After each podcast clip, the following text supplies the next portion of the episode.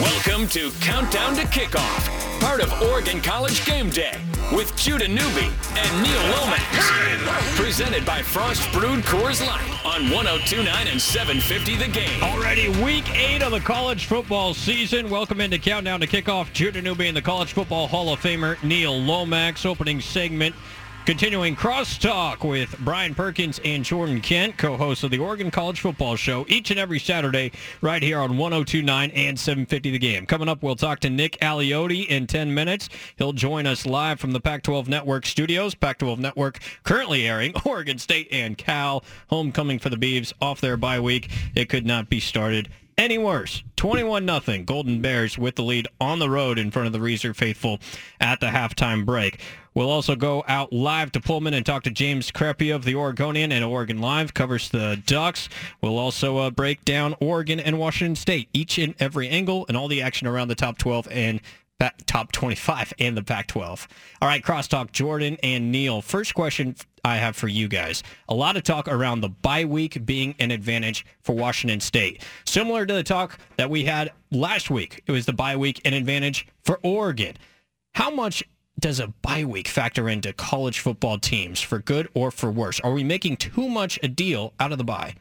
Well, I think we talked about it last time. It gives you a chance to get a couple guys healed up. And we were mentioning, you know, the guys that have like a sore wrist here or there, sore groin, where maybe they're 80, 85% out on the field, allows them to get a little bit closer to 100%. But these teams do such a good job of preparation week after week. And a lot of these coaches as well, too, where you know, those extra four or five days of preparation, you're not garnering any new knowledge unless it's against a backup quarterback that just came in recently. Now you have some more film. So for Wazoo, they've seen everything from Oregon they're going to see prior to their bye week for the most part. And in, my opinion, I just think it's more so about the rest and getting guys healthy. But Neil, I mean, you might see it from a different perspective, being a quarterback, what that bye week does as far as your preparation. Well, I, I think in the college is a lot different than pros when you have a 35 or a 30 year old or a 28 year old running back in the pros my god that extra four or five days is great. I think conversely that with a, 18 19 21 year old might not need that but the ding but i think the coaches we talked about this with nick aliotti about coaches kind of get bored. Mm-hmm. so they got to create something different the special team guy let's fake a punt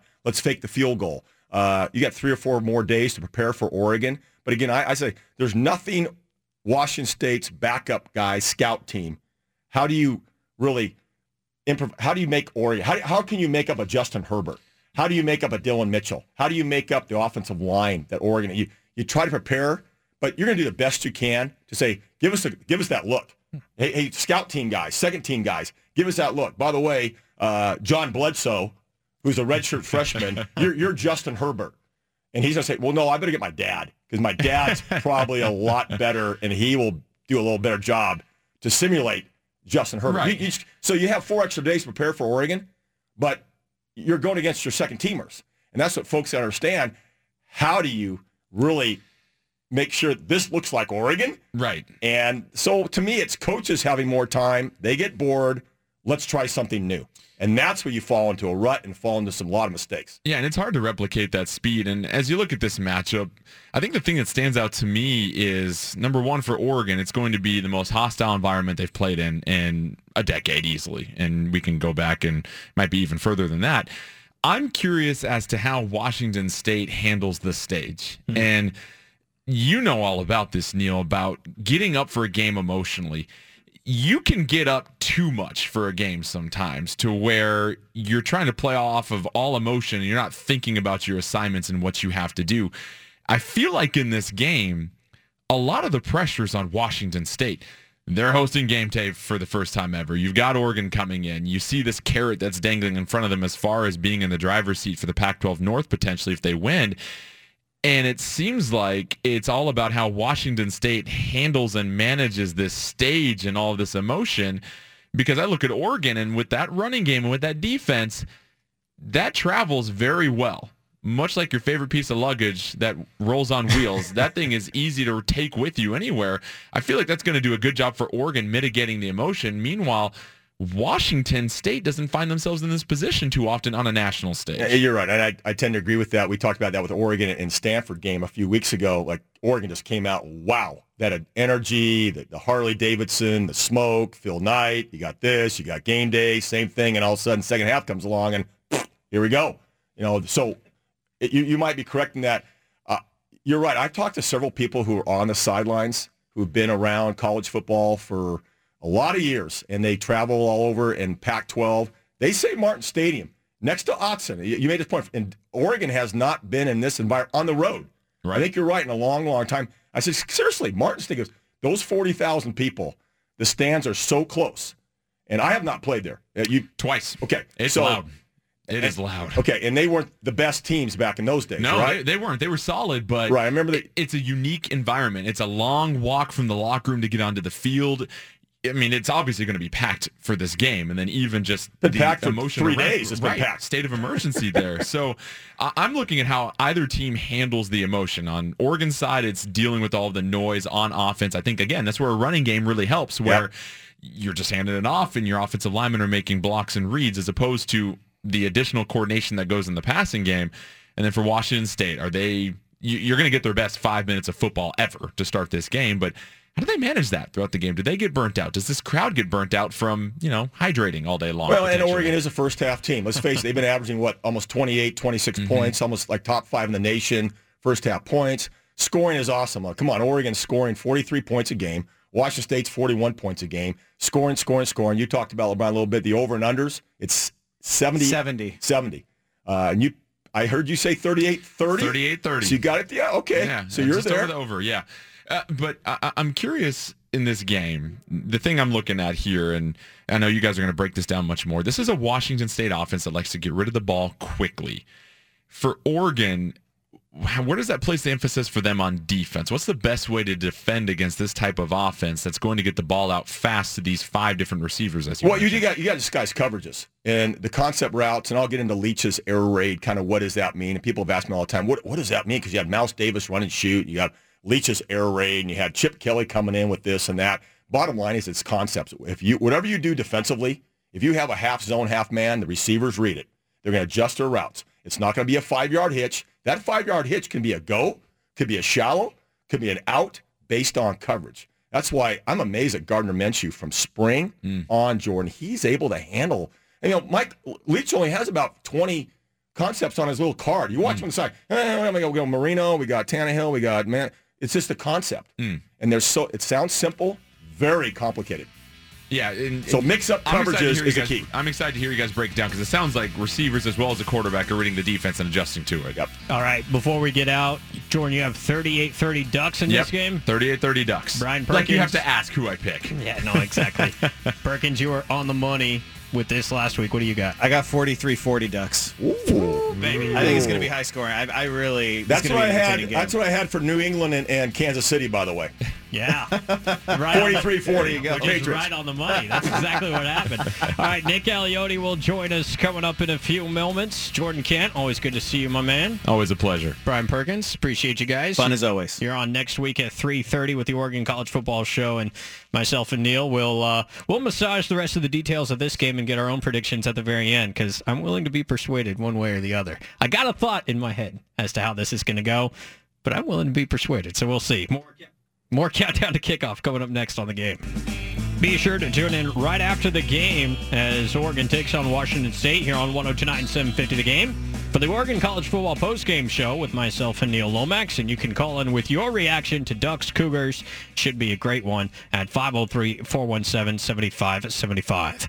To the phone lines we go right now and talk for our weekly segment with the former Duck defensive coordinator, now with the Pac-12 Network, Nick Aliotti. Coach, it's Judah Newby. It's Neil Lomax. It's great to talk to you once again. How are you on this Saturday? Outstanding. Good afternoon, men. There he is, as always. Hey, Love Nick. Love it, Nick. Good.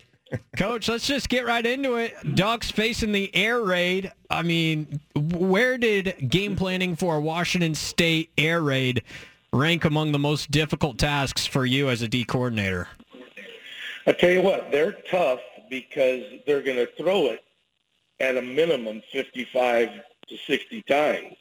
So when a team throws it that many times, you know that you cannot allow explosion plays. They use their passing game also as their running game with the short screens and to the sideline, those type short passes. But when a team throws it that many times, it is very difficult because with the game spread out the way it is nowadays, you miss one tackle, even if it's in zone, uh, you got a chance to give up a big play.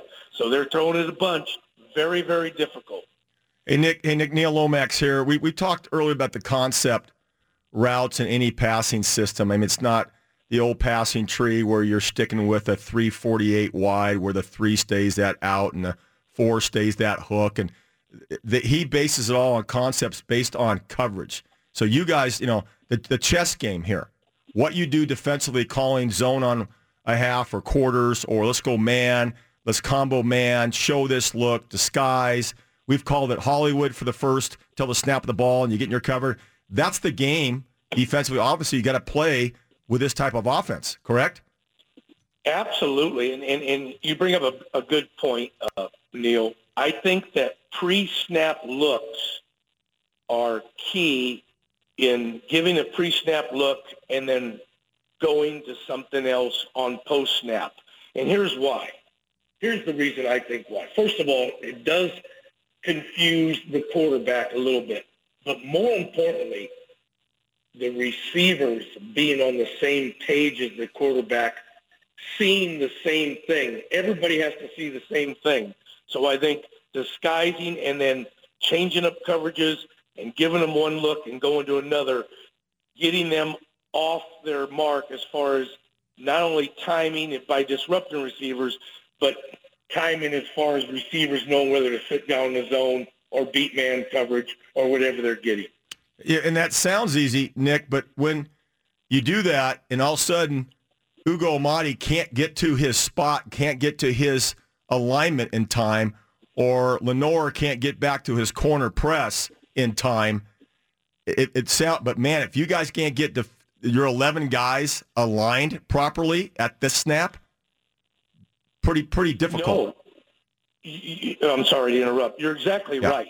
You know, the, the the words we used is never disguise at the expense of not getting to where you have to be. There you go. And, yeah. and I think the toughest ones, Neil, are the three by one uh, spread formations because it's a lot harder to disguise those at times than the two by twos or, you know, the normal formation. But the three by ones when they're spread way out, it's hard to disguise that. And I know Leavitt wants to bring some pressure and has to bring some pressure to disrupt uh, Minshew a little bit.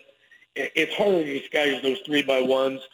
Plus, it just they throw it so quick that pressure. You'll have to see whether pressure is a factor as a, as opposed to just your four man rush. Nick Aliotti joining us on Countdown to Kickoff. Coach, fascinated by the breakdown of how to try to slow down this Washington State offense. They feature their running back in the pass game a good amount, this uh, James Williams. You know, how important is it to game plan for the running back in the passing game when you're a defensive coordinator this week? Well, I don't think, you know, you're not going to like the answer. I don't think you have to change anything up. You just got to make sure guys that are playing their rules, whether it's man or zone, understand, you know, leverage, arrow swing on three, on two or three, who has the wheel route, uh, keeping leverage on things. Uh, if you got a man, you got to hug up on the guy.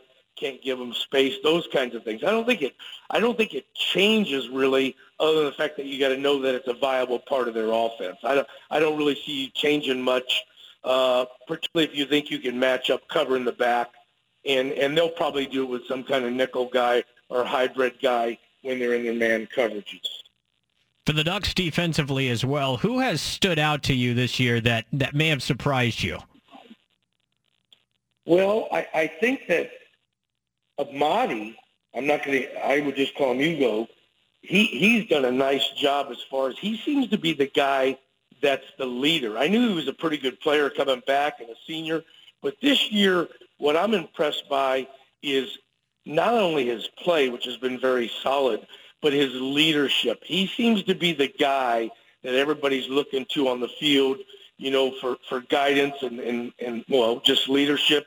And he also comes across to me not being in the huddle or on the field with him as a guy that really understands the defense and really understands what the offense is doing uh, by formation against you, and he's talking and getting guys ready to go before the ball snaps. So to me, he's the guy that, that, that has to show up big time today uh, getting everybody on the same page. I, I would agree with that, and I don't know a lot of the personnel as well as you do, Nick. But I look at Ugo Amadi uh, as well as Troy Dye. I've been really impressed with Troy Dye, how he's been playing. I mean, he leads the team, you know, in total tackles, and Amadi's right behind him, you know, with 27. And uh, it's been impressive to watch these guys. And you did talk about bringing in a nickel back. I don't know if it's Jevon Holland's going to come in to pick up Williams. Uh, as you know, as defensive coordinator, you don't want to have a a Justin Hollins or maybe a La'Mar Winston Jr. man to man if that's not your best man player, right? You'll game plan that nickel back to take Williams out of that backfield.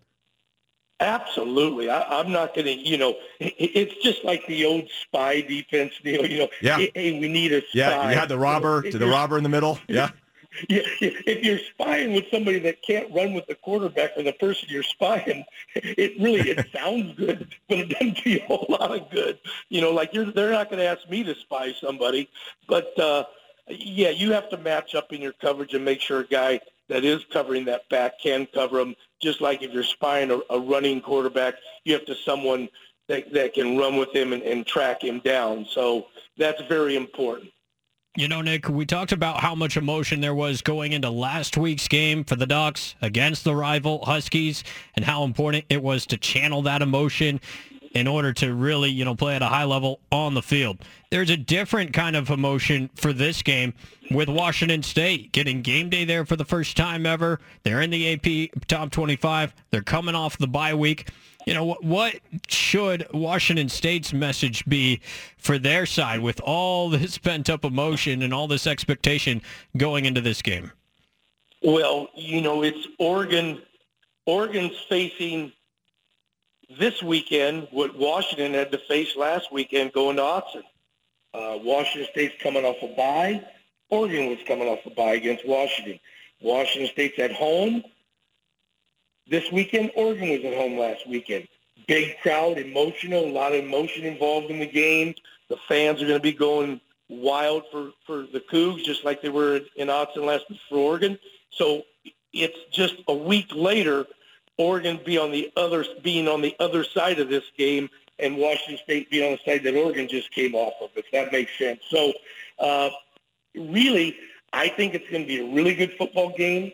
I think it's going to be a high-scoring game, and I think it's going to be very, very, very important for Washington State early to keep their emotions in check and not go over the top. Being excited, but not being go over the top to where you lose your thought process and what you have to do uh, with the business at hand.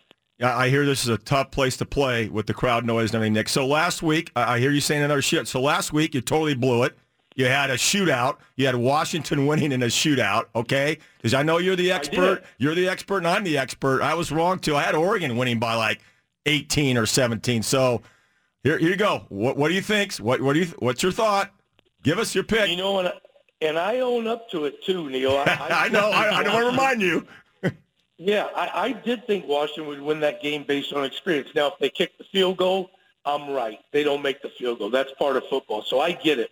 What do I think this weekend? I just like last weekend, I was worried about the home crowd.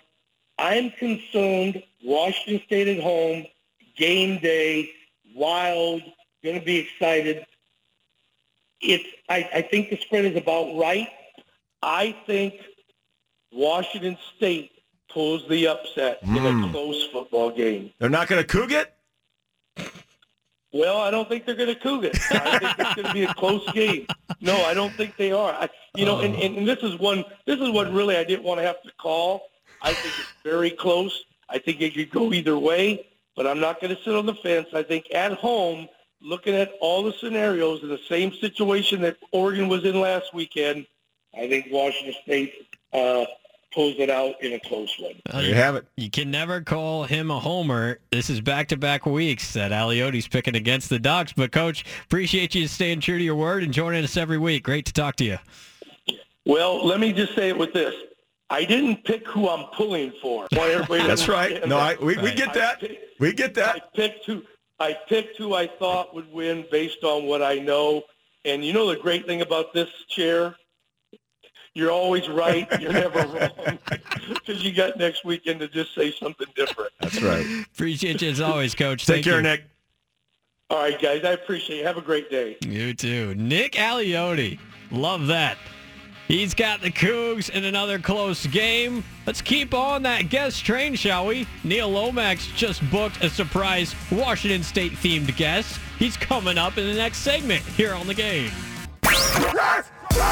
Welcome to Countdown to Kickoff, part of Oregon College Game Day with Judah Newby and Neil Lomax. Presented by Frost Brewed Coors Light on 1029 and 750 The Game. Oregon Ducks, Washington State Cougars, 4:30 kick on Fox, and we're taking you all the way up to that moment. Judah Newby and the College Football Hall of Famer Neil Lomax here on 102.9 750 The Game. Shout out Peter Sampson, spinning it behind the glass as always.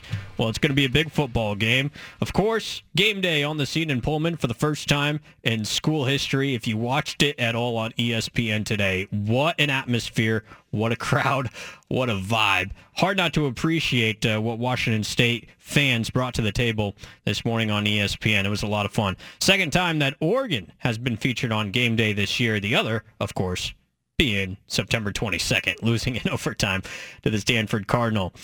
Neil, you walked in the door today, said there was one Washington State former quarterback that you'd love to talk to today, and then you went ahead and booked him on the show, Neil. I mean, that's amazing. Absolutely. I, I you know, I tried Ryan Leaf, but I, I couldn't get him. I couldn't. I, come on, come on, Ryan. Tried Timm Rosenbach, who was drafted by the Cardinals when I was there. Yeah. No, I'm kidding. Mark Rypien's been a great friend of mine for many, many years. Uh, I, I still think. I mean, there's been the Throwin' Samoan, Jack Thompsons, and the Bledsoes and all that, but. I think Mark was a great, great quarterback there at Washington State, and obviously people don't know about his pro career. Uh, Super Bowl MVP. And hey, Mark, welcome to the show. And where are you right now? Hi, Neil. Uh, Danielle and I are in uh, Washington, D.C. And, and hello, Judah. Nice to uh, get on the line with you guys and talk a little Coug football and Duck football. It's awesome, Mark. It's great. I mean, uh, uh, the vibe's got to be so high for a former Coug like yourself for a game like this. Unbelievable. I'm missing all the excitement down there. You know, I'm uh, we got the big Redskin Cowboy game this week, and and I had a uh, obligation, foundation obligation, uh, to come up here and and and do that game, or else I'd be right in the thick of things, waving my Coug flag and uh, getting in with all the all the great Cougs that are down there and the Ducks that are down there. Yeah, Mark, I was watching game day earlier, and you know Drew was on there. I go, oh come on, it had to get ripped, but you had an obligation that uh, with the Redskins this weekend, and so Pullman, uh, some of your memories. Uh, I know you're in the '80s and stuff, and have, you didn't have the best teams, but you guys were fun to watch. G- give us some of your best memories playing college football uh, in Pullman. Well, you know, um, we were competitive. Uh, I think each each uh, each time I look back on on the you know the pictures of the guys I played with, or as you have Neil when when you would play the guys at Portland State, or all the memories of the fellas that uh, you know that you practiced with and played with and did things in the uh, you know up in the in the dorms and the you know on campus and the fun that you had. And you remember those times, and uh, you remember the wins. or Also, you remember the losses. But uh, we were very competitive, and to be a guy, you know, of my size and doing the rump term option at uh, 6'4", 234 pounds, but having guys like Rueben Mayes and Kerry Porter in your backfield, you know, giving you giving you a boost uh, if the passing game wasn't going the way it should, and and we were pretty uh, diversified. We ran the ball, we threw the ball a little bit, and and had some success. But uh, more importantly, it was a college atmosphere, the experience there that uh, you'll I'll never forget, and, and, and, and those guys, I'll never forget that experience I had.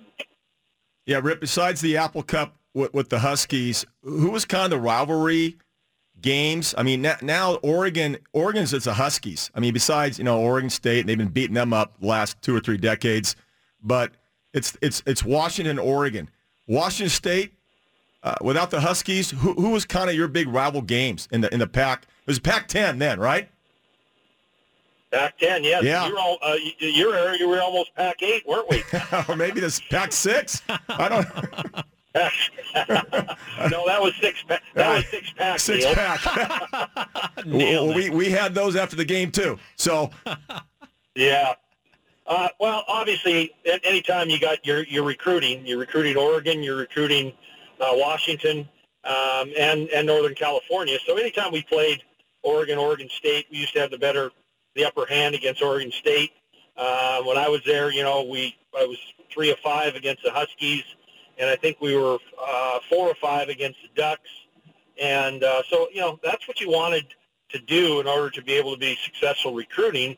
And then uh, obviously having, you know, Ryan, Drew Bledsoe, Ryan Leaf, and Jason Gesser take us to finally the, the promised land, which, you know, is the Rose Bowl, uh, was a culmination of what you always want to do and, and the hard work that you put in. But having the groundwork and, and, and being a Coug and, and seeing the throwing Samoan, I went there because of Jack Thompson. Yeah.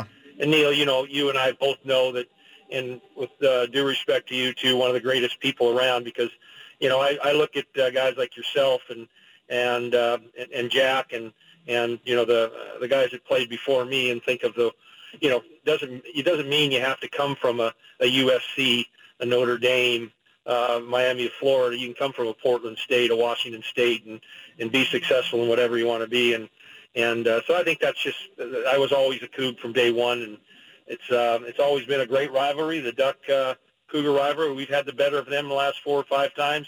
Overall, the last 15 years, though, I think the Ducks have kind of taken it to us. So uh, it'll be an interesting matchup. You know, um, our quarterback's playing real well.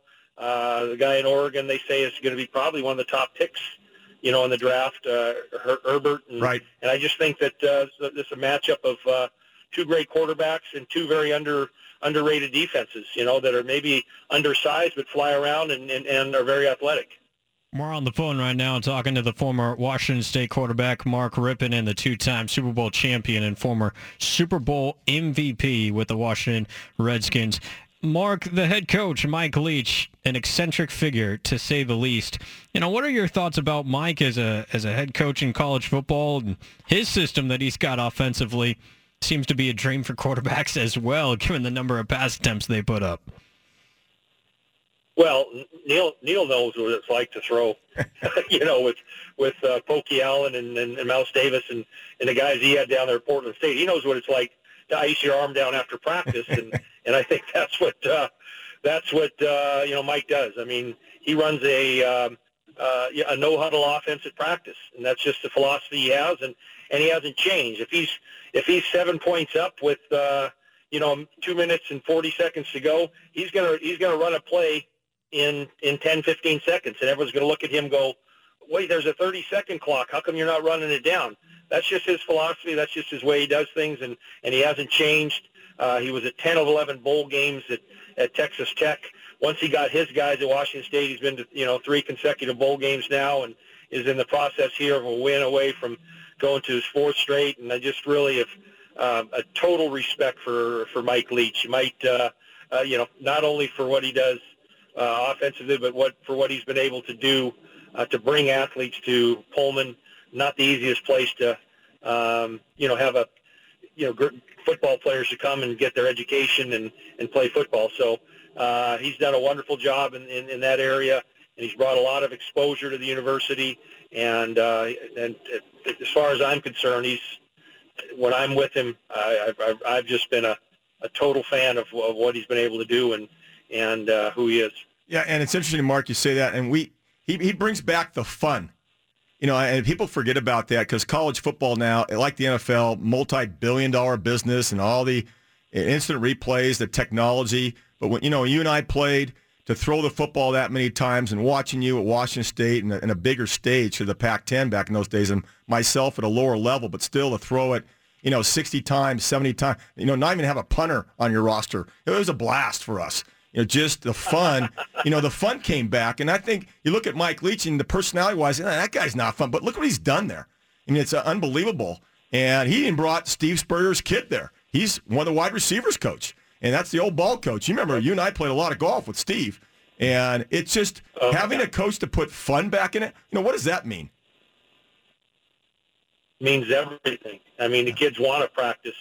The kids want to go to, you know, uh, dress and get ready on a Saturday morning and Mm-hmm. and take uh, you know take care of themselves throughout throughout the week and and um, and also I think as a as a uh, news cover guy, sports cover guy, you're just waiting for that interview, that media interview with Mike Mike Leach to find out you know, what what, what is he going to bring out of the what is he going to pull, pull out of the hat this week? You know, uh, with Halloween coming up again, he says, you know what, I, I, those those little um, those uh, candy those candy little things, you know that. I'm just not a big those candy corn little things, you know. That you, I'm not a big fan of those. You know, he's talking about Halloween, Halloween uh, treats uh, on a week before a game. He's, you know, it's just uh, his his mind kind of wanders, but it's always in a in a very fun and and uh, not, not out there to hurt anyone place. But it uh, it does kind of kind of make you wonder, you know, what's going on up there. Well, that's his disguise, though. Speaking of Halloween, yeah, that's just a mask. You know him deep inside. He knows what the hell he's doing. That that those Yeah. concept oh, those Oh, yeah. concept routes that those guys run on his little play sheet. I mean, he's got them all in that three by five card mark, and he's just kind of going, you know, Marino, ripping. Loma, it's it's that concept routes that those guys got to be in the same place. Talk to the folks a little about how how complicated it is, but if you do it a lot, it's pretty fun to watch when it all works. Well, you know, I've I've, I've gotten uh, you know, we played in a different era. You know, we were Don, you were you're Don Coryell, Yeah. I was Joe Joe Gibbs, and Passing you tree. know, we were the 495, 495, 735, the route tree, and all that. This is you know, this is about people finding areas, finding open space, and and um, you know, r- reading coverages and coverages that take you to certain. It's it's still basic football. Coverages depict where you're going to throw it to, and uh, they just got a system that that works. You know, it's um, it's it's very simple, and it doesn't it doesn't have to be a, a 20 yard comeback that we used to throw and had to throw. It's a it's a five yard ball over the center that turns into a 20 yard uh, completion. Mhm. You know, and those are the things that a quarterback in in in, in a Mike Leach system. Um, you're going to be 40 for 60 for 340 yards and three touchdowns, and you know, not not any of your balls are going to go 15, 20 yards downfield, but you're going to make plays and you're going to stay patient. And if you are a patient quarterback and in a system like that, you're going to be a successful player.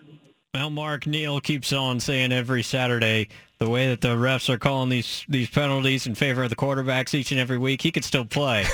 uh, do you feel like you could get out there and still sling it if uh, if you played under these rules? Heck no. I, I, I, def- I definitely wouldn't be as worried as I was. I Yeah. mean, you know, we had to worry twice a year about Lawrence Taylor coming around the corner. um, Neil and I did, and that's that was never fun. And then we had the the Sam Mills and the Ricky Jacksons and the you know guys like that. But um, and, and and and the Reggie Whites and and they just didn't they just didn't lay you down softly.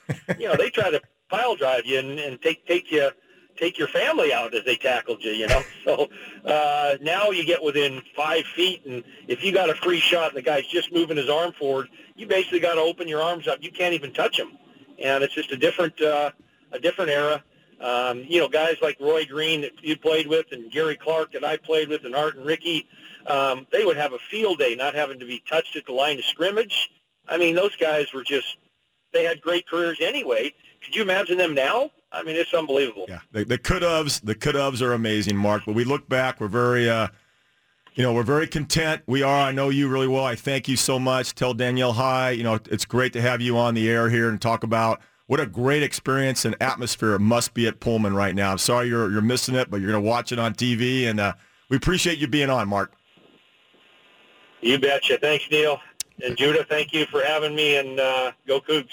You got it, Mark Rypien. Hey, thanks so much. That is awesome. That is so good. Hear you guys talk about, you know, quarterbacking and the different offensive systems you're in, the philosophies of the position, and man, Neil, that's a great guest right there. Look Well, at that. he's a good, he's a great friend. Uh, not just a guest. And uh, I called him a couple days ago, and you know, even Jack Thompson and a lot of guys we've we've gone through the circuit together years ago and charity events. You know, everybody had golf tournaments, and I had our, our quarterback shootout for years. And Mark would come down. By the way, he's like a plus two handicap, legit. Whoa. Oh no, he he can. I will not bet that guy on the golf course. He's really good. Glad to have him on. Yeah, appreciate you, Mark Rypien. Thanks a lot. Nick Aliotti, then Mark Rypien. We'll see what else we have in store coming up as we count you down to kickoff. Neil Lomax, Judah Newby on 1029 750 The Game. We'll go live to Pullman in about 10 minutes and talk to James Crepea of the Oregonian in Oregon live, breaking down Oregon Wazoo. Ducks 12th in the AP poll, Wazoo 25th. The Ducks on the road. Underdogs by a field goal. The over-under now resting comfortably at 70.5. Neil, well, we'll see if you go over or under the 70.5 total. We'll get to that in a moment. But first, let's go around the Pac-12, talk about some of these uh, marquee games. Oregon State, homecoming, off the bye week, taking on Cal. 28 nothing Golden Bears midway through the third quarter. Neil, on a scale of 1 to 10, how disappointed are you in this current score with the Beavers and Cal? Like 10 meaning I'm I'm like max disappointed, like Yeah. I'm so frustrated. I'm burning everything black and orange. Yes. Even before Halloween. Yeah, before eh, Halloween. well, I can't do everything black and orange. No, this, this is a 9-5.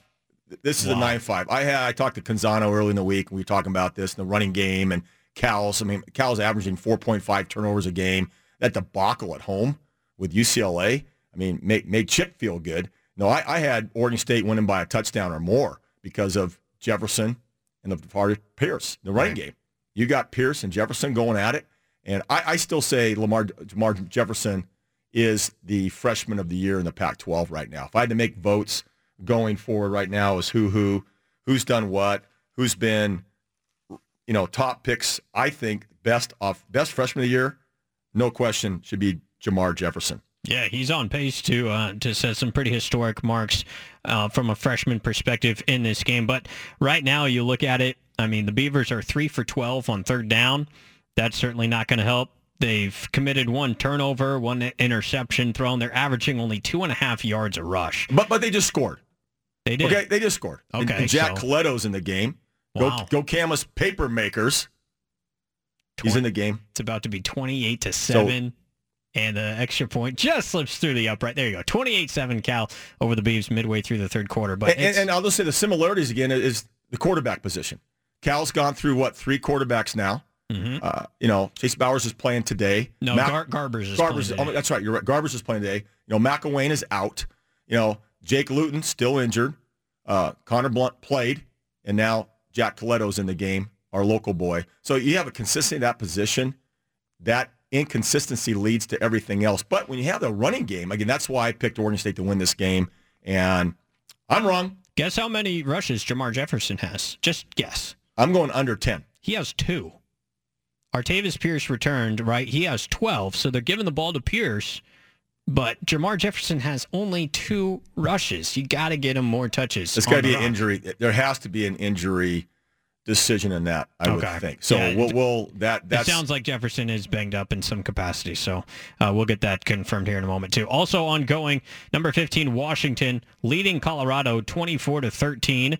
That one with four minutes left in the fourth quarter. Looks like the Huskies are going to get back in the win column. Laviska Shenault not playing in this game for Colorado. Peyton Henry has made a field goal in this game for UW. You know, Washington's still one of those teams, Neil, that uh, is going to be a Pac-12 North contender. Unfortunately for them, you know, they give one up in overtime to Oregon last week, but they've responded nicely. The defense came to play again in a big way at home. And, and you flip the coin on that. Colorado has been disappointing. This will be kind of quote their swan dive, going to SC and kind of laying an egg there. Did not play well. Uh, Montez, I had him being the top three quarterback behind Justin Herbert, uh, Gardner Minshew, and I had Steven Montez at number three, Yep. even above Jake Browning. How well he's performed, and no question, my MVP, uh, offensive MVP for the Pac-12 is Laviska Shenault Jr. He's been amazing how many positions he's played. He's played the you know the, the wildcat. He's been a slot. He's played a tailback. He's played X. He's played Z on both sides of the ball. Pretty incredible athlete, Judah. And you you were talking about him a couple weeks ago as your shining shining star of the Pac-12. No question. This kid out of the state of Texas, Alabama was recruiting him. And to be honest, the only reason he didn't choose Bama as a four-star receiver prospect is he wanted to get out of the heat and the humidity. At least that's the story he gave. So we picked Boulder and uh, has been lining it up and has been such a fun athlete to watch. Speaking of athletes, that's what USC has, man. They've got athletes, but they're going on the road to Utah, Neil. Five point underdogs are the Trojans playing in Rice Eccles. Five o'clock kick on Pac 12 Network and a game between the Utes and Trojans that could very well determine the Pac 12 South. There was a lot of preseason hype for Utah. Both you, you and myself still picked USC to win the South before the year. What do you think about this matchup? Well, in the same way I felt about Colorado going in, they were five and zero, but they've never beat USC. Of course, they haven't been in the Pac-12, uh, you know, for decades and decades, like the Oregon's and Washington and Washington State, but still zero and twelve. USC has not fared well in the state of Utah at all. Uh, so I have Utah winning this football game because of Tyler Huntley. I think he's clicking. He's doing real well. You know, Utah, I think, is the hottest team right now. Uh, that that win at Stanford was very impressive as well. Mm-hmm. So they're playing at home. You know, they, they do a great job covering the spread or playing really well at home. So I like Tyler Huntley in this, beating up USC at home. Yeah, Utah's offense really starting to play well. We'll talk more Arizona UCLA. We'll also get Neil's thoughts on Stanford Arizona State later on in the show. Coming up, Peter Sampson's got a scoreboard update. Oregon State getting some momentum late third quarter. Now James Crepea, the Oregonian, will join us in four minutes as well. Countdown to kickoff. Judah Newby, Neil Lomax on the game. Welcome back. Countdown to kickoff. Judah Newby and the College Football Hall of Famer Neil Lomax. We'll talk to James Crepea from the Oregonian and Oregon Live, live from Pullman, coming up here in a few minutes, and uh, get his thoughts on the matchup, Ducks and Cougs. Cougs are a field goal favorite at home.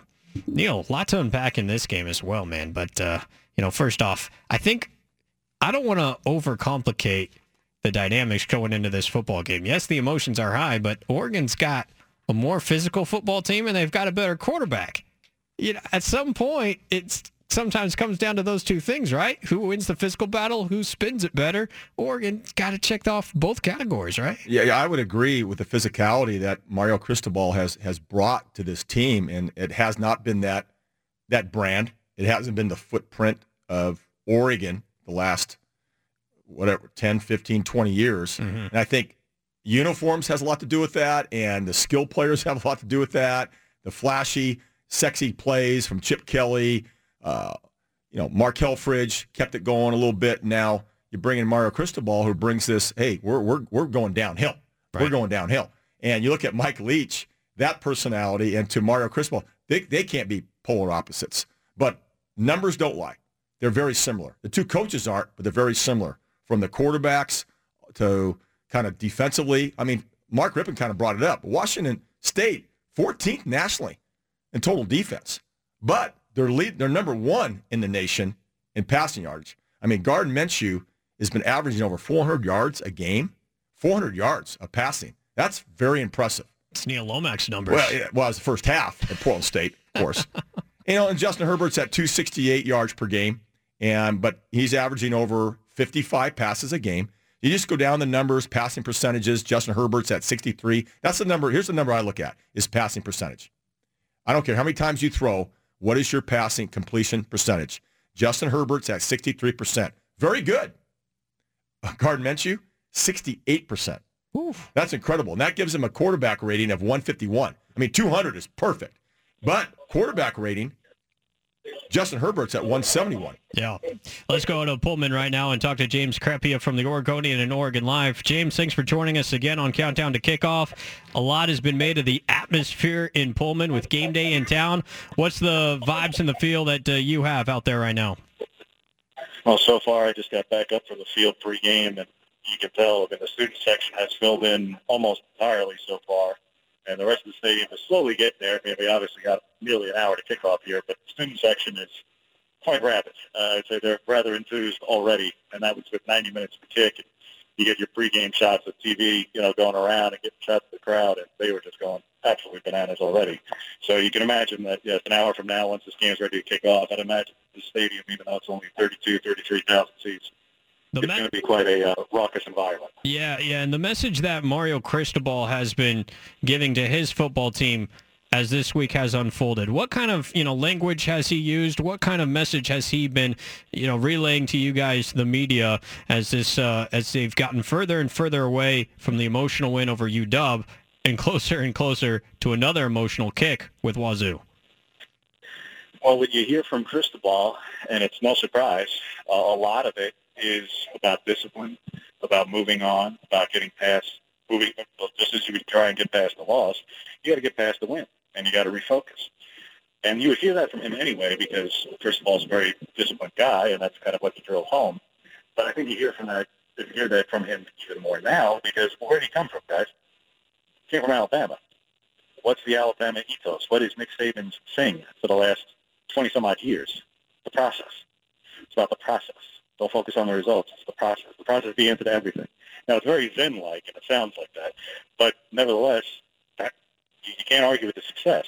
If you can manage to stick to that all the time, good and bad, and it's, look, it's a hell of a lot easier when you're winning every week and you're doing what Albert's been doing the last decade.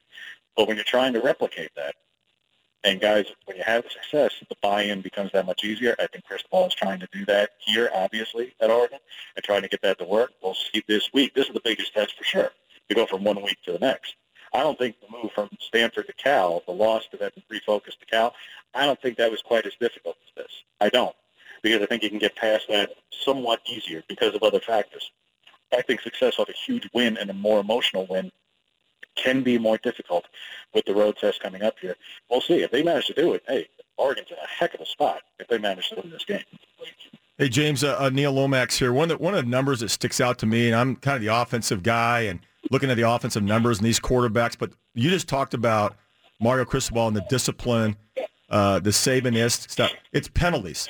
You're on the road now you know, at Washington State, the noise, the atmosphere, penalties. I'm looking down here. Oregon has the fewest penalties in the Pac-12, and last year they had the most. That, that's that's an incredible turnaround. Uh, unquestionably, massive to go from to go from worst to first in almost any category is enormous. Do it when it's a negative category like penalty yards and penalties overall. It's humongous. It is. You can't overstate that. Now look, for years, and it wasn't just last year, for years Oregon had been very, very poor in penalties. Yeah, that's right. Some of which was due to the fact that pre-snap penalties would happen because of tempo. Sometimes. All right, you got to take the good with the bad with that. That's it. Anybody would tell you, Cristobal would be the first to tell you. You you do the pre-snap penalties on offense and get behind the chains early and get into those first and 15s, which you mentioned this week because what Washington State does, the defensive line does. You mentioned the environment, everything else. You do that, crunch the numbers. You see, teams don't have success consistently when you start doing that. You start shooting yourself in the foot, get the first and 15, second and 15, second and 13. It's you're in a world of hurt. You're in for three and outs. You can't just expect to get bailed out every time by a great quarterback you might have or a great running back you might have. No, you, that doesn't happen in the long run. Sooner or later, you're going to run into a brick wall doing that. That's big this week because, as just mentioned, this environment's going to be crazy. This defensive line likes to stem and stunt before the snap. They're trying to draw you off sides. They're trying to get you to false start. If you're not disciplined, you're going to be at first and 15 all night long, and that's a recipe for disaster. Oregon absolutely has to be disciplined on the offensive line, cannot create, cannot have pre-snap penalties. And they focused on that this week. They focused on noise. They did a lot of silent count stuff and when we're out there watching practice. That was a focus and point of emphasis this week. And look, we're ultimately going to see. We're going to see a test pretty early on. And you have to imagine the first quarter right out of the gate. Yeah, and that's a, that's amazing, James. You bring that up because Oregon right now is number one in the Pac-12 in third down conversions at 52%. That's number eight in the nation at 52%. And you're right on. It's the false starts. You're right. Tempo out. It's the false start, especially on the road. It just kills you to get that, like you said, first and 15.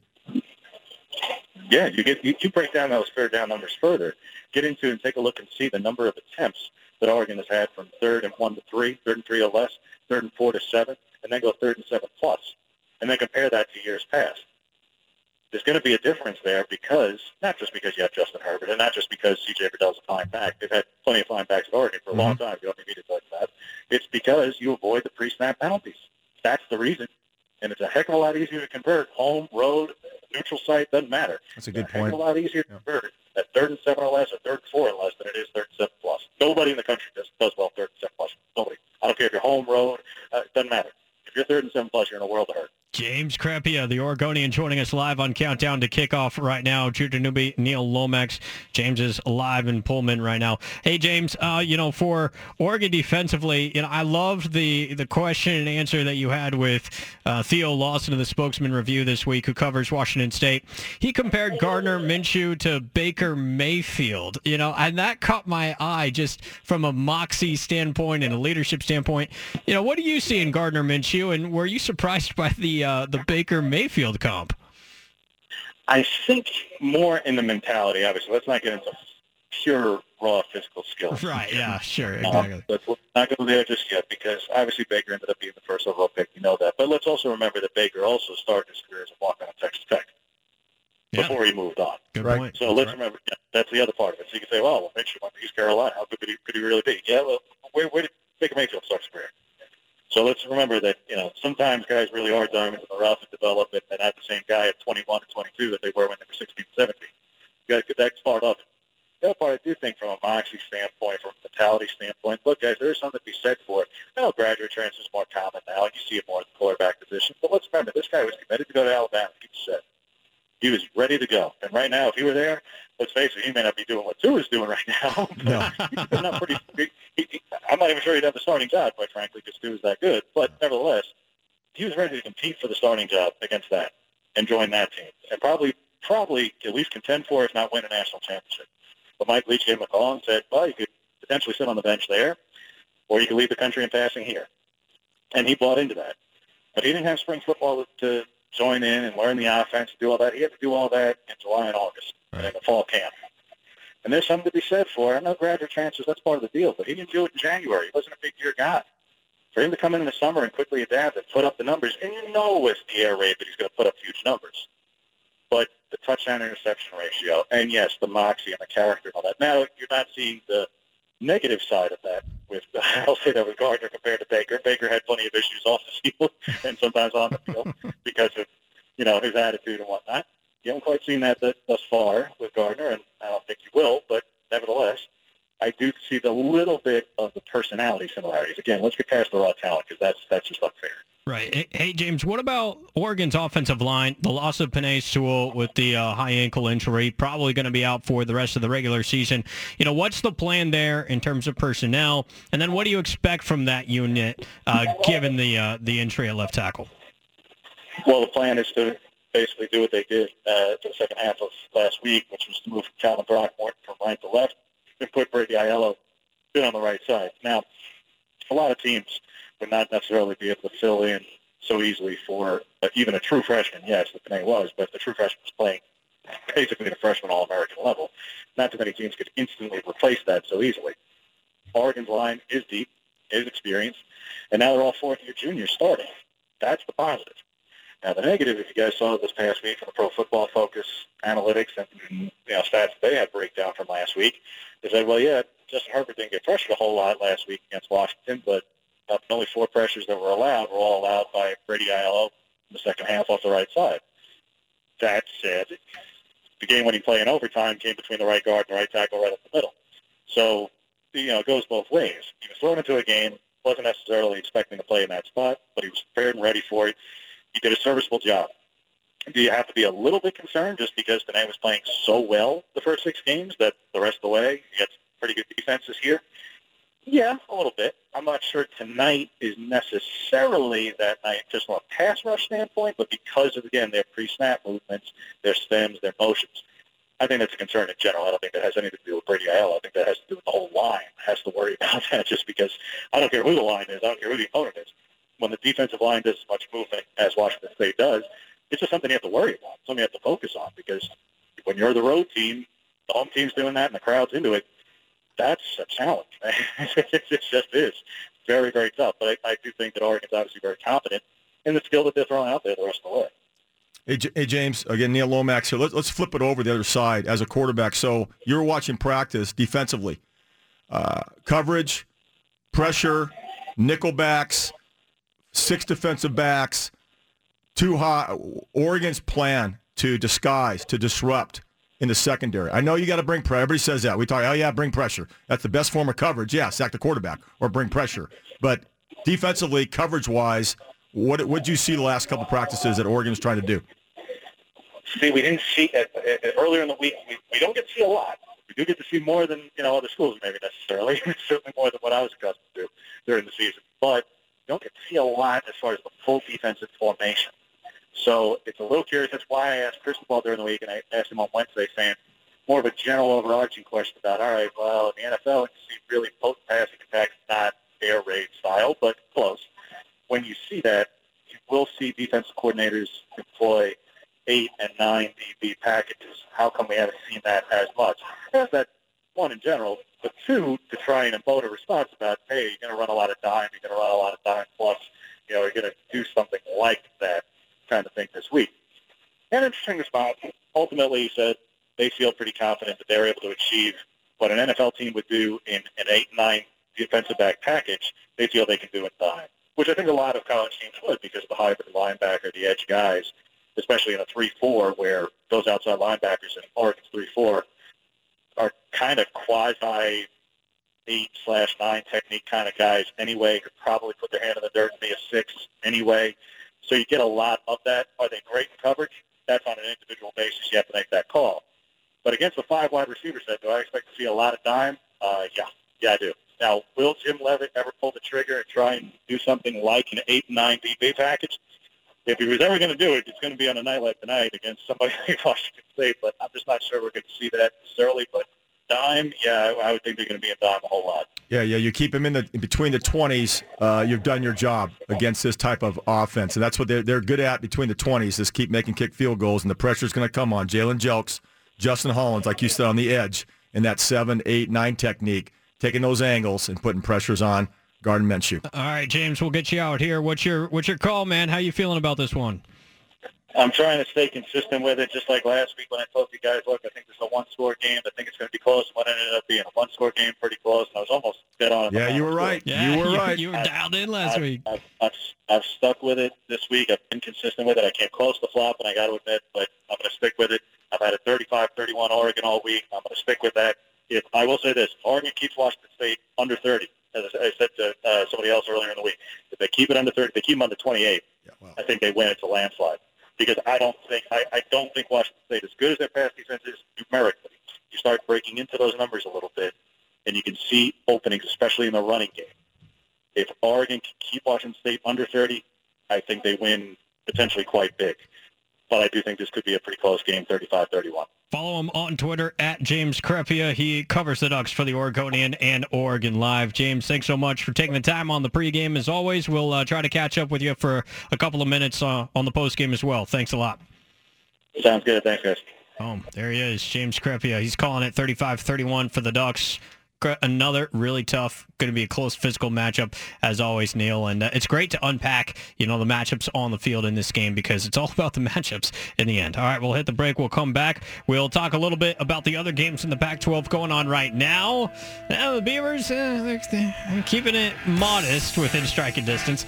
Also, what the other headlines around the top 25 and a key matchup in the eyes of Neil Lomax in this game. That's all on the other side. Countdown to kickoff on 1029 750 the game.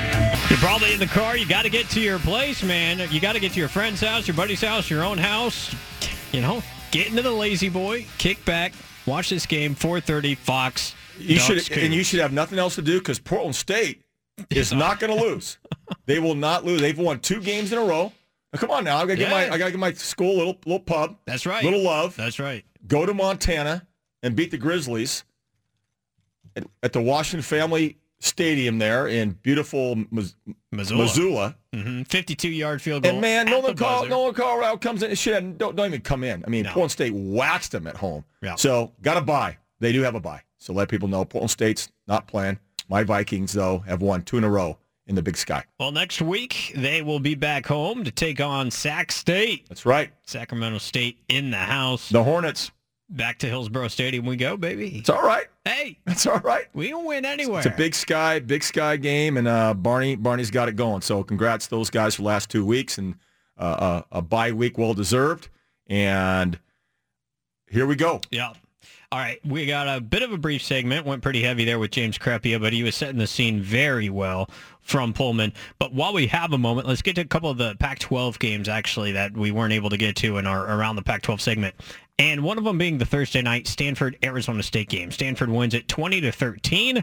You know, they really suffocate ASU's offense led by Manny Wilkins, who throws for 353 in this game but uh, does throw a pick. And the last play of this game, Right. Manny throws a little shallow in the field of play with no timeouts on the last drive, and they run out of time. What'd you think of that Stanford I- touchdown? I, I, I was so impressed with Stanford's secondary. Yeah. Their corners, the way they cover. I mean, it's incredible. I mean, I was really impressed how well they played defense because it was a just kind of a slugfest, kind of boring game. Nothing really going on. I expect a lot more fireworks from Arizona State because Manny Wilkins Jr. has been there a long time. Harry's one of the best receivers, I think, in the nation. no question. He'll he'll be what I've been hearing from different, you know, the Todd McShays and those guys at E ESPN. Top three wide receivers Yeah. uh, will be drafted in the top in the first round. Uh, no question. It's a physical body. Uh, Julio Jones looking so to shut him down again. Arizona State went 20 to 20. That's what I'm talking about. You keep going those teams to 20 to 20, you have a good chance to win. So I was a little disappointed in Arizona State, and that makes Herm Edwards three and four, and one and three Herm. in Pac-12. One and three. So welcome to real football. Those little opening games with Northern Arizona's and yeah, but you know again, good good victory, and they beat Michigan State. That was kind of fun on TV. That was probably their signature win. But from then they're they're one and three in Pac-12. UCLA crushed Cal 37-7 last week. The one and five Chip Kelly led Bruins are favored by nine and a half points at home against Arizona, 7:30 tonight. It's Arizona. How disappointing have they been? Um, Incredible. I mean, you go from to me the most improved or most valuable player offensively, which no question, Le, Le, Shenault Jr. Yeah. to me, the most disappointing player has been Khalil Tate. Very disappointing. And injuries have had a big reason to. But he's still been that. playing. But Yeah. he's playing. Yeah. So if you're really injured, you shouldn't play. If you're hurt, He's not playing play. today. He won't play today. He'll So, be. Uh, so he is injured. He'll be miniature Rodriguez. Oh, there Rich you go. Rod's- Rich Rod's kid. Yeah. And then UCLA runs rushes for over 200 yards. A chip, that's incredible. Yeah. But it, it was against Cal. Right. But I did like Cal's uniforms though. Yeah. I thought they looked pretty cool. That's got to be old, the old, the old Joe Roth, Steve Bartkowski throwback in the 70s and early 80s. Speaking of throwback, Cal's defense just threw back Conor Blount on a sack midway through the fourth quarter. Bears 35, Beef 7. This is bad news, man. Good thing I picked Cal. Bad news Bears. Bad news, Bears. All right, another Neil Lomax guest special coming up on the other side. Jack Thompson, former Wazoo great. He'll be joining us coming up, plus Lomax's pick on this game. This is Countdown to Kickoff, 1029, 750 the game. Welcome to Countdown to Kickoff, part of Oregon College Game Day with Judah Newby and Neil Lomax. Presented by Frost Brewed Coors Light on 1029 and 750 The Game. Getting so hyped for this game, man. Uh, The closer we get to kickoff, the more excited I get every single show. Final half hour, 4:30 kick on Fox. He's the College Football Hall of Famer, Neil Lomax.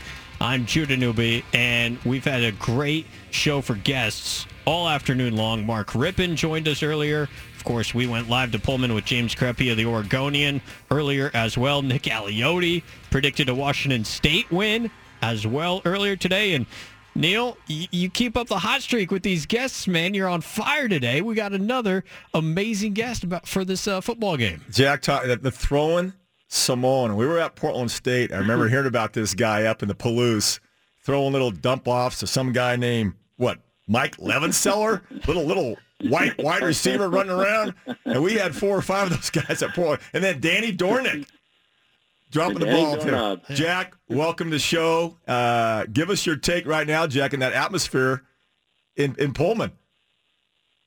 Well, well, it started very early this morning. I I, I got to uh, game day set at uh, five o'clock, AM. and I got to be one of the official, um, uh, you know, flag wavers for um, that that had been had gone to 217 straight consecutive game day games. Um, and this is the first time in 15 years that the game day came to Pullman. So it started very early. It is electric here.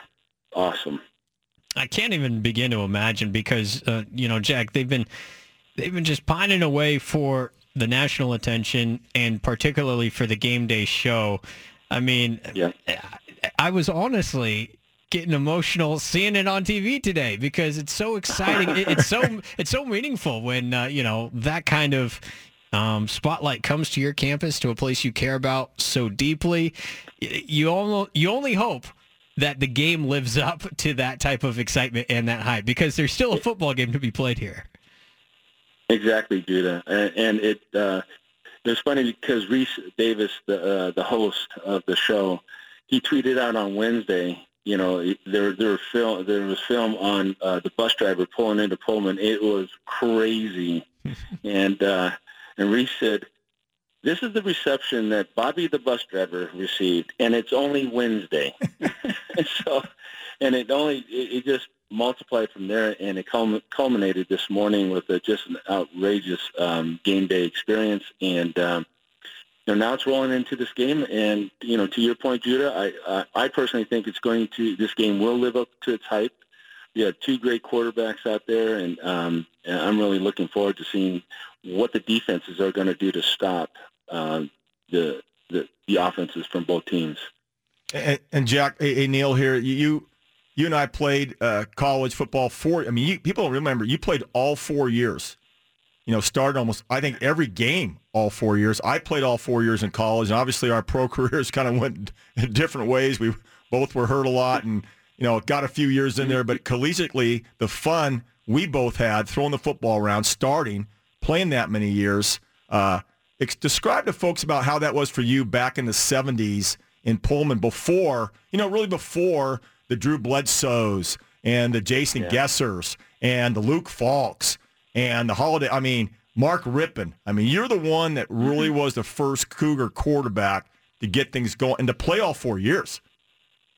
Well, it, it was a dirty job. Someone had to do it, and we had um, we had the amazing thing of it all. Well, that we did that with four new head coaches in four years. No, no way. Uh, it was it was a yeah. We had my the the coach that recruited me was Jim Sweeney. That was my freshman year. Jackie Sherrill came in. He gave me my start, my my real start. And then uh, Warren Powers. And then he left, and then you got Jim Walden who stayed for ten years, which we needed him badly to stay. Uh, our our program was you know in disarray, frankly, and we we did all that we could to hold on and fortunately, we did some really fun things at the quarterback position that it, it really drew quarterbacks who were predisposed to throwing the you know throwing the rock. You know, shortly after I left, a guy named Steve Grant took over Samoa Samoa, but then Mark Rypien came, and he brought a different element, and he had a he had a howitzer for an arm, and then Timm Rosenbach, and then from there just just kept right. on going, and we just we had to do something to attract um, uh, you know, quarterbacks, and in this case, quarterbacks who can throw the rock. Yeah, you know, Jack Thompson joining us here on Countdown to Kickoff. Jack, do you remember how you got the nickname the Throwin' Samoan? Well, I, I do. Um, it was um, uh, it was after uh, a game I played against Minnesota, um, and no, actually, yeah, after Minnesota, we went and uh, went to Wisconsin, and uh, Saturday morning in Wisconsin, I saw um, the newspaper, uh, you know, cover page of the sports page. Uh, it said, for the first time I saw it, the Throwin' Samoan is in town. And the person who tabbed that, though, wasn't a, a Wisconsin writer. It was um, a writer for, the beat writer for Spokane, Harry Missildine, first coined the term Throwin' Samoan. And he came up to me afterwards, hey, I hope you don't mind me calling, you know, having that nickname. I said, "Why? I'm Samoan and I throw the ball. What's what's what's the beef?" so, and it stuck. It, it you know, the funny thing is, it, it has stuck. Uh, you, now we have a bunch of other Samoan kids who are trying to, you know, take my nickname, and, you know that's where I draw the line. No, oh, they're all Paulie though. Now that yeah, they're, they're yeah, yeah. You know, uh, Low. You know, you got two in Alabama. There's that kid in uh, Mississippi. I think Mississippi State uh, no, in Mississippi, Ole Miss. Right. Um, Jordan Ta'amu. Uh, there are a lot of um, you know Polynesian uh, quarterbacks out there, and you know they've tried to take off with my nickname, but you know I'm I'm I'm older, and they're they're supposed to respect their elders in the Polynesian culture. Absolutely, absolutely, Jack. This again, uh, Autzen Stadium has been been told for a lot of us who haven't played there, uh, one of the most electric, uh, intimidating yeah. places to play. I've heard from a lot of people, and a very good friend of mine named Duck Dave, who's been everywhere. He's on the field right now. He says Martin Stadium is one of the most difficult places to play. Ex- explain that to folks out there that think it's kind of a, you know, come on, in Pullman, I mean, game days there, you had to get extension yeah. cord from Spokane to get electricity there. How in the hell you get all that power from the Palouse? Low. Oh, low, man. You, you missed your calling, brother. You should have been the meeting. But, um, the no, you, are right. It, it's it's it's a it's a special, very unique place. It's not as big, nowhere near as big as Autzen Stadium, but the way uh, you know the stadium is built, it it the sound just goes right down, right down Huh. to the field, and um, and you know when this stadium gets rocking and rolling, they're they're they're a raucous crowd, a bit on the um, I'm not going to say classless side, but they they love to get into the heads of our opponents, you know, and uh, they just like to hear uh, they like our opponents to hear uh, the Thunder. They bring the Thunder every every game, and particularly now that you know with uh, Coach Leach, it's built. You know, they built quite a legacy, and uh, we hope that they bring today. Well, you know, Jack, uh, we'll let you go and settle in and, and get ready for this game, but I'd be remiss if I didn't ask you what you think is going to happen on the field at Martin Stadium.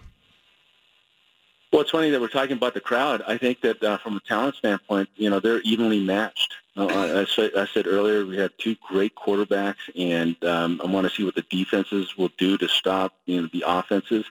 But you know, all things being equal, um, this stadium has to weigh in. And if they do, you know, I'm going to give the Cougs uh, Yeah. the nod here. But uh, you knew that was coming, right, guys? Yeah. Yeah. Well, and, and you should. Uh, Yeah, of course. I- I'm looking forward to watching this kid play. I saw him on film a couple times, and he's not really a kid. You know, Gardner Gardner Minshew, number number two. mentioned- yeah. We're talking about Yeah. the grad transfer, so he's not some 18 year old kid right out of a No. you know Falls City High School or something nearby.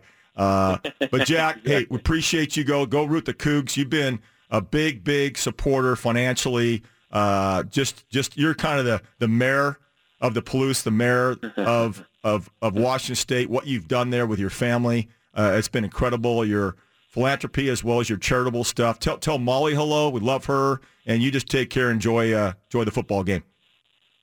Big hugs to Lori. Thank you, buddy. Good to talk to you. All right, See Jack. Judah. See you later, Jack. The Oh, Throwin' Samoan. That is so But I, good I, I cannot believe that. Four head coaches in four years. Un- unbelievable to me because I've had three offensive coordinators in three or four years in the pros, but never in college. How how did he stay there? Yeah, I can't believe That, that. I, I'm I'm like, give me a bus ticket out of there, man. And, I don't know, think they had. he I don't think they had an airport back then. So you got to get a bus ticket out of there. And he still put up numbers. Oh. You know, and every year that he was there. I mean, you're talking about 20 touchdowns as a sophomore, you know, 13 more as a junior, you know, 17 his senior year, picked third overall in the draft. Third overall pick going to the Cincinnati Bengals, and he had a pretty good rookie, rookie year and everything. And all of a sudden, where did they trade him? Tampa Bay Buccaneers. Yeah. Good luck with that in the early 70s. Who was the first pick in the 1979 draft? Do you? Ooh. We're talking about a uh, First pick, 79? first pick in 79, a defensive player who went to Ohio State, played linebacker. Oh. I wonder if he ever sacked you. Spielman wasn't there. Was it Spielman? No, God. it, it, it- Tom Cousino. Oh, no, Cousineau. Cousineau. Tom Cousineau. Yeah, yeah, yeah, yeah. Tom Tom, there you go. That was close. Yeah. It's like my pronunciations with the poly names. My God. Tom Cousineau. I, I did not know that. In fact, Jack Thompson was the first offensive player taken in that draft, third overall, because the defensive end from Colorado State went to the Chiefs, two overall, named Mike Bell. Yeah. Remember Mike Bell? Decent player. But no, the, the whole the whole legacy of the quarterbacks there, you know, and they had a great one last year with Luke Falk. And there's an emotional thing as well with these quarterbacks, that we all know about. I've got to give uh, a little mention to Tyler Hilinski and his family. Um, what he obviously committed suicide before the Holiday Bowl or after the Holiday Bowl last year in January. A shock, not just to the the Palouse and the the Cougar Nation family all across college football. Uh, you hate to see that, and their family has done some great charitable work and as well as education on CTE. So a shout out to his family and Coug Nation. You know what? It's kind of fun having game day there. I think it's great. It's good for the Northwest. It's good for Pac-12. It's good for college football. No question about it, Neil. All right, but it's time for us to make our prediction on this game. You know, I felt one way going into the show. Then we've had all these guests that have been leaning Wazoo, including Nick Aliotti. Now I don't know how to feel. I was leaning Ducks, and then Wazoo was, uh, you know, on the back of my mind as the show unfolded. During the break, I'll, I'm going to decide who I'm going to go with in this game. So will you. We'll talk about the matchups on the field. We'll make our predictions. He's Neil Lomax. I'm Judah Newby. Countdown to kickoff on 1029 750 the game. Wanted to thank the guests that we've had so far today, including Mark Rypien, joined us live from D.C., doing some foundational work with the Redskins. Redskins Cowboys coming up Sunday. That's a big game. People a little too high on the Cowboys right now after their uh, dominant win over the Jaguars last week. I like the Redskins to win that game and land over. Um, but that's uh, beside the point. Also, Jack Thompson, the Throwin' Samoan, joined us in our previous segment. That was a lot of fun. Nick Aliotti joined us. James Crepea of the Oregonian joined us. Now uh, it's our final segment. He's Neil Lomax. I'm Judah Newby. Also, thanks Peter Sampson spinning it. Neil, it's time for our final matchup predictions and our game predictions here. And let's start with the quarterback for the Oregon Ducks, Justin Herbert, who has played so well on the road in his Pac-12 career. Going to Martin Stadium, the site of his first career touchdown as an Oregon Duck, a rushing touchdown in 2016. What do you expect out of Justin tonight? I expect him to play really well, and he has been. I mean, he's bottled up a little bit by the Huskies last week, but – He's going to come to front. He's done, done it all year. Or here's a guy that's thrown for over 1,600 yards, uh, only five picks, 17 touchdown passes. I love his body of work. I love this physically, and we talked about his mental and his heart.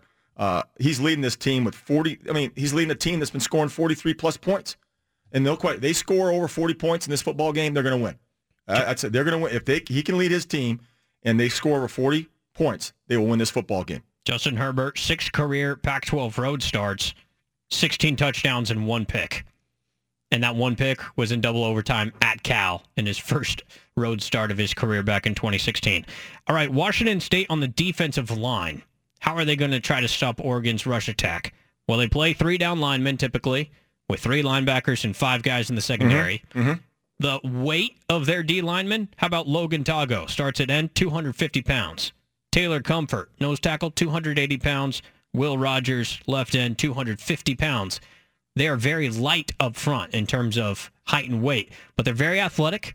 And just like San Jose State did in week three, they'll slant the crap out of you in the run game. So, Neil, Oregon's offensive line, what do they have got to do against these athletic Wazoo D linemen? Well, you're right. And they're, and they're quick. You're right. It's not just about speed and the size. The quickness is different. That five yard, this game's a game of five yard burst. That's what this football is all about. It's four to five yard bursts. And you, you mentioned all those names defensive line wise, but here's the guys I'm looking for. Peyton Pelluer has been there for what six years now. Had injury last year. I know his dad. Uh, you know, you got Steve. You got Scott Pelluer. Steve Pelluer is a very good quarterback. Scott, very good linebacker.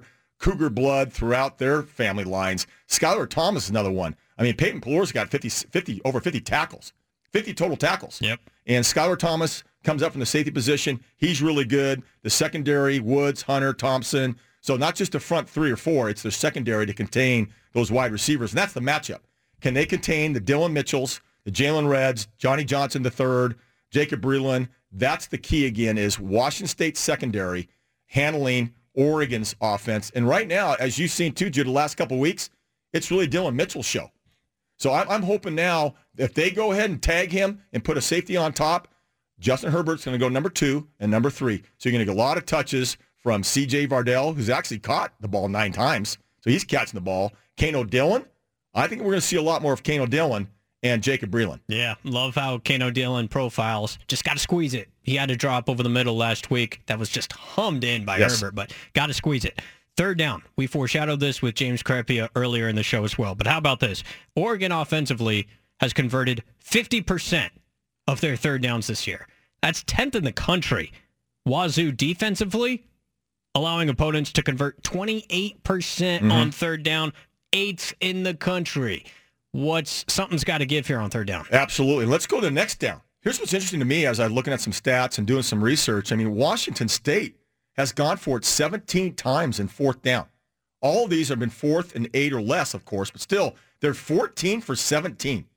That's an 82% conversion rate wow. on fourth down. 17 times. Now, Oregon is 9 for 13 on fourth down. We know about Stanford one, but still 9 for 13, not that much, 70%. But expect the Cougars. This is, again, this is Leach. This is the mad professor. This is the mad scientist. Hey, don't don't get surprised, folks. It's fourth and three, fourth on their side of the ball, and he goes for it. That's going to be interesting to see how that plays out. I can guarantee you that's going to happen. All right, last category I want your thoughts on is the red zone. College football always seems to come down to third down, red zone, and turnovers. In the red zone, Oregon has made 28 trips as an offense this year. They've scored 22 touchdowns in those 28 trips. And of the 22 touchdowns, they have 13 rushing touchdowns mm-hmm. and nine passing. They love to run the rock in the plus 20 and in to finish it. Exhibit A. Washington. How about third and goal from the six? Let's run it up the right Yep. side, score that game winner. Wazoo defensively has allowed 12 red zone touchdowns in 17 trips, and 10 of the 12 touchdowns they've allowed have been rushing touchdowns.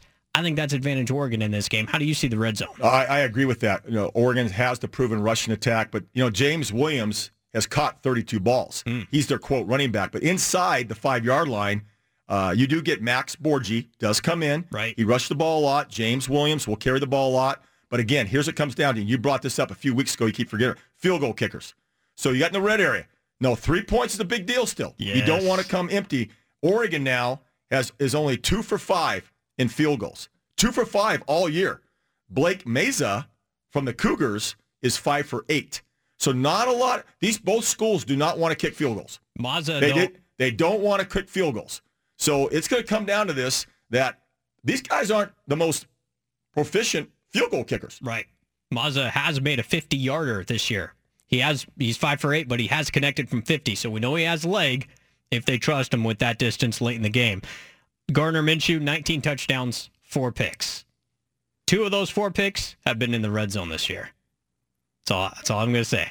All right, Neil. So turn so a turnover a- might I- I- make this difference of the game. That's what I'm calling. I'm saying a red zone turnover is going to determine this game, and I think it's Minshew throwing it in the red zone to the Duck defense. Tipped ball. Amadi comes down with it to secure the first Oregon win of his career against Washington State. They've lost three in a row.